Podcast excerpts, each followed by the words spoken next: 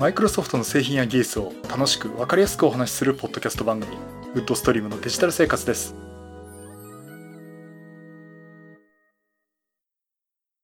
第551回目の配信になります。お届けしますのは木澤です。よろしくお願いします。はい、第551回目になりました。この配信はクラウドファンディングキャンファイアのコミュニティにより皆様のご支援をいただいて配信しております。今回も安根さんはじめ合計9名の方にご支援をいただいております。ありがとうございます。ご支援の内容に関しましては、この番組ウェブサイト windows-podcast.com でご案内しております。もしご協力いただけるでしたらよろしくお願いします。また、リスナーの皆さんとのコミュニケーションの場としてチャットサイト Discord にサーバーを活性しております。こちらは、ポッドキャスト番組、電気屋ウォーカーと共同運用しております。よかったら参加してみてください。Discord サーバーの URL は番組ウェブサイトにリンク貼ってあります。はい、ということで、えっ、と、前回から、えーポッドキャストと YouTube の配信同時収録というのをやっております。え前回ね、第550回目で、えやらせていただきまして、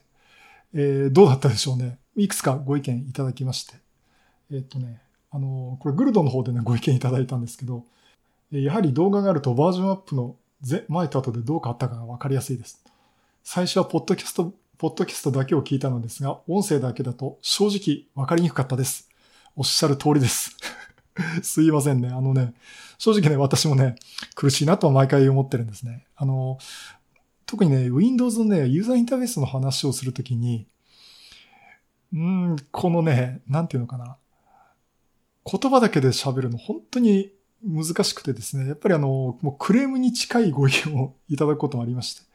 まあ、ただ、私がポッドキャスト始めた頃ね、えっ、とね、MacOS のいくつだったかな ?10.7 か、スノーレパード。スノーレパードだけ覚えてるんですけど。あれをね、ものすごくね、音声だけで詳しく説明する方がいて、何の番組だったかな？いや、有名な番組ですよ。で、その方の話聞いて、やっぱ素晴らしいなと思ったところはあります。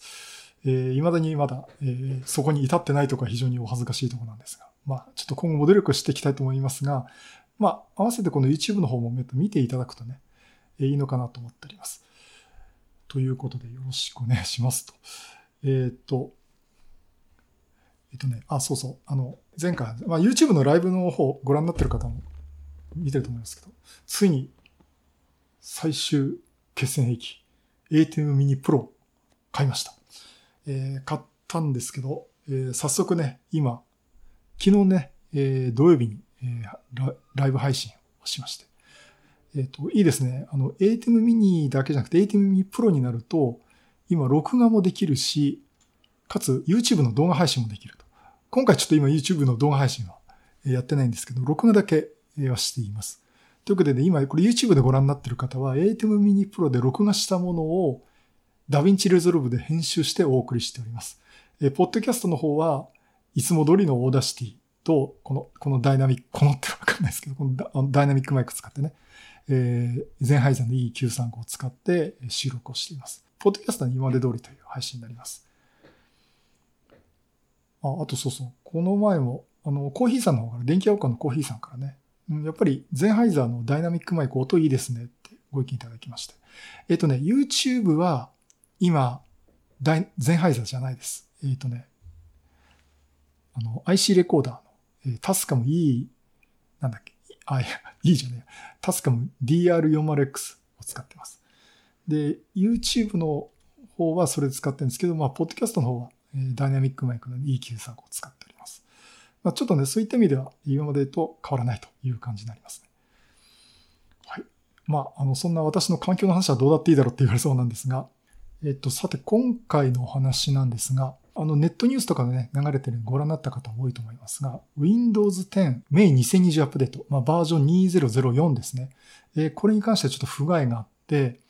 というお話がちょっとありました。で不具合っていうか、まあ、影響あるかないかっていうと、致命的な影響じゃないと思ってはいるんですけどね。ちょっとその話をしたいと思います。まあ、それに伴って、えーその内容にもついてもお話したいと思います。デフラグです。えー Windows 10 May 2020アップデート、バージョンで言うと2004ですね。えこちらも、えっ、と、リリースされて、えっ、と、まあ、9月なんで、もう、もうだいぶ行き渡っていると思います。もう多分3ヶ月ぐらいでね、順次自動アップデートが走るようになってるんで、まあ、7月の終わりか、まあ、8月の終わりにはね、あの全部のアップデート対象になってると思います。まあ、最初ね、サーフェスが、あの、なんか問題があって、アップデート遅れてたんですけど、サーフェスの方にも降ってきて、えー、今、実際アップデートされていると思います。で、このバージョンの問題が一つというのがちょっと上がってて、えっと、デフラグの機能。これが SSD に対しても自動的に毎回起動するたびにデフラグをかけてしまうという問題が起きています。で、まずこの問題はですね、このデフラグの機能、自動スケジュールの機能をオフにしてしまえばいいんですけども、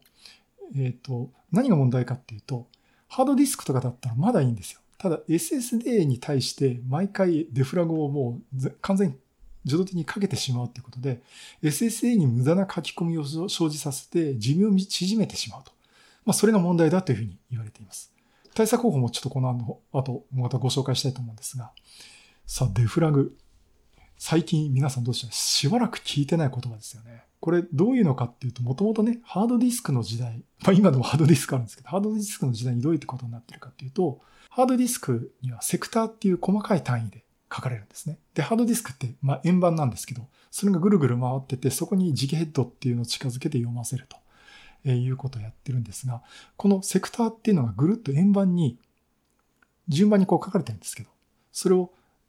その最小単位っていう形で、そのセクターごとに、あの、そのヘッドを動かして読みに行くんですね。で、ヘッドって機械なんですよね。だから時間がかかるんですね。で、あの、例えば順番にぐるっと回ったとこで、そのセクターに順番にデータが書き込まれていればヘッドを動かすことはほとんどないわけです。早く読める。ところが、そのセクターいろんな場所にバラバラにこう書き込まれていくんですね。最初は綺麗に順番に書かれてるんですけども、どんどん消して書いて消して書いてってやっていくと、そのセクターっていう書かれてる場所がどんどんどんどん散らばっていくんですね。そう散らばっていくとどうなるかっていうと、一つのデータを読むためにハードディスクがこのヘッドを動かせて、動かして読み取りに行かなきゃいけない。その分時間がかかるんですね。だから、どんどんどんどん使ってると、どうもハードディスクのアクセスが遅くなってるということが起きるっていうのはもう昔から言われていました。で、そこで出たのがデフラグというもので、具体的にはですね、一つのデータがセクターきれいに並ぶように並び返し、並び直すんですね。それをデフラグメンテーション。まあ、フラグメンテーションってことはその分散化させるってことあって、それを解消させるってことでデフラグメンテーション、デフラグと呼んでいました。で、まあそういった機能を昔からあったんですけども、これがハードディスクの時は有効だったんです。ところが SSA の時代になると事情が変わるんですよね。SSD って半導体メモリーなんで、どこの場所に書いてある方がヘッドが動かすことないんですよね。決められた場所に読みに行けたら、ただ電子的に読みに行けばいいだけなんで。特にそんなデフラグなんて必要ないんです。データがバラバラに書き込まれているが、そんなことどうだっていいんですよね。ということで、SSN の時にはもう不要だという話になっています。にもかかわらず、デフラグをしてしまったと。あの、もちろん SSD もですね、こう、セクターっていう考え方でデータをこう分割して書いてるんで、考え方としてはデフラグやったらデフラグできちゃうんですけども、まあ、それ無駄でしょうと。えー、ということでね、あの、ハードディスクに関しては有効だったんだけど、SSD にはいらないなって話になってました。で、一方じゃあ SSD になった場合、デフランが完全いらないかっていうと、これまたちょっと違う事情があってですね。あの、SSD ってデータ書きます。で、書いていらなくなってる雪ってもういらないよ。例えばゴミ箱につけて完全削除してしまうとか、完全いらないよって状態にしておいて、じゃあ次にその部分にまた上書きするってなると、一回そのデータを消して書く。データを消して書くってことをやっていかなきゃいけないんですね。まあ、それなりに時間がかかるんですね。で、そこで、SSE に関してはデフラーじゃなくて、トリムというコマンド、えー、というのがあって、あのー、実際その SSD に関して、OS の方が、例えば Windows の方が SSD に対して、もうこの力使いませんよってことをちゃんと教えてやるんですね。これがトリムの機能です。まあこれウエスタンデジタルとかのウェブサイトにもそういった解説が書いてあるんですけど、で、それをやることによって、消して書く、消して書くのこの消すっていうところ。ここは、もうこれいらないからってことを SSA に教えてることによって、わざわざその消すって行為いらなくなるんですね。あ、空いてるから書きに行こうっていうことになって、まあ SSA の書き込み効率が上がるということになります。まあそういったところで SSA に関しても最適化するってことはあるんですけども、デフラグはいらないかなということになっています。で、SSA にね、デフラグをかけることの危険性って他にももう一つあって、半導体メモリ書き込みの回数が上限があるんですね。まあ、それはあの普段使ってればもう何年間も使えるものもあれば、まあ、運が悪いとですね、私も SSA 使ってて半年でぶっ壊したことが、ぶっ壊れたことがありますけども、まあ、そんなところがあって、あの、あまり読み書きを頻繁にやると寿命ね、縮めてってしまうんですね。まあ、そういうこともあって、あの、あんまりディスクアクセス多くない方がいい。ましてや、セクターの並びを消して順番並べるなんてね、デフラグなんてやったら困るよということがあります。という、事情があるんですね。にもかかわらず、えー、今の最新の Windows はデフラグをやってしまう。で、どうもその、いろんな説があって、デフラグやった時に、えー、最後にデフラグをやったところの、えー、時刻を記録しない。だから、再起動もしくは何かタイミングで、えー、SS に対してデフラグの行為をしてしまうっていう話もあります。で、実際ですね、これをとりあえずあの、インサイドプレビューに向けて今改善版っていうのは出してるっていうことなんですが、じゃあ、今の皆さんが普通に使ってる Windows 10、メイン2020アップデートどういった対応すればいいかっていうね、ちょっと対応方法をご説明します。えー、っと、今ね、また例によって言葉で説明するとってとこでまたプレッシャーなんですけども、今ね、YouTube の方は、えー、Windows 10の画面も私のが顔画像付きで、ピクチャーインピクチャーで、えー、出してお話をしています。今ね、ちょっと YouTube 側気がつきましたね。YouTube 側は私にあのカメラのパラメータの映像が出っ放しでしたね。すいません。ちょっともうこのまま行かせてもらいます。で、まずき、えっ、ー、と、Windows 10のタスクバーのですね、検索とこのところで、デフラグともうカタカナで入れてください。メニューのどっかにあるんですけど、覚えてないんでね。そうするとね、ドライブのデフラグと最適化っていうのが検索結果で出てきます。でもこれをクリックしていただくと、え、デフラグのね、画面が、設定画面が出てきます。で、設定画面が出てくるんですが、まあ、各ドライブと最適化された最終日付とかですね、そういったのが出てきます。まあ、あの、問題なければですね、最終、最適化された最終日付なんていうのも出てこなくて、一度も最適化されてませんよって出てくると思います。まあ、それはそれで問題ないんですけども。で、スケジュールの設定する場所があるんですね。このデフドライブの最適化という画面が出たところの下の方にですね、スケジュールの最適化っていうのがあります。そこで、設定を変更するってボタンがあるのでクリックします。そうしますと、最適化のスケジュールって画面が出てきます。ここで、スケジュールを使って実行するというとこがチェックが入っています。これね、チェックを外してしまいます。そうなると、もう自動的にデフラグが走るっていうことがなくなりますんで、この状態でも OK を押していただいて画面閉じていただければ、もうこれで、今のところこの問題でね、SSA に対してデフラグをかけてしまうということはなくなります。まあ、もちろんあの、ハードディスクでやられている方は、まあ、これちょっと併用してもいいとは思うんですけども、あの、そういったところでですね、SS でを使ってる方は、この方法でデフラグの自動的に実行するっていうのをね、ちょっと止めていただければなと思っております。はい。そういうことで今回ですね、Windows 10のデフラグの話と、今起きているデフラグに関する Windows 10メイン2020アップデートバージョン200の問題ということについてお話をさせていただきました。はい、第551回は Windows 10のデフラグの話と Windows 10バージョン2004メイン2020アップデートで起きているデフラグの問題についてお話をさせていただきました。えー、っと、まあ、今時ね、デフラグの話をすることあんまりないと思うんですけど、まあ中にはね、人によってあの、私はデフラグはディスクを痛めつけるんでやりませんって人も中にいます。いや、ディスクの効率悪く悪くなってハードディスク遅くなんじゃないかっていう気にしたこともあるんですけどね。まあまあ、あの人によって違うと思いますが。でね、私はね、デフラグ大好きだったんですね。何が大好きかって、あの、昔の Windows ね、あのデフラグのツールをグラフィックで出しててくれてたんですね。で、赤だとか、青だとか緑とかで、えっとね、赤が確かこれからデフラグしなきゃいけない部分。緑とか青とかがデフラグし終わった部分ってことでね、あの、色で解説図で出してくれてたんですね。まあこれ、実際こう、色がこう変わっていくんですね。デフラグしていくと。そうすると赤い部分がどんどんなくなってきて、最後ね、綺麗にね、緑とか青にね、ピタッと綺麗に並ぶんですよね。それを見るのがすごくね、快適、快適っていうか快感でね、えー、そういうのをやってました。あとは、そうですね。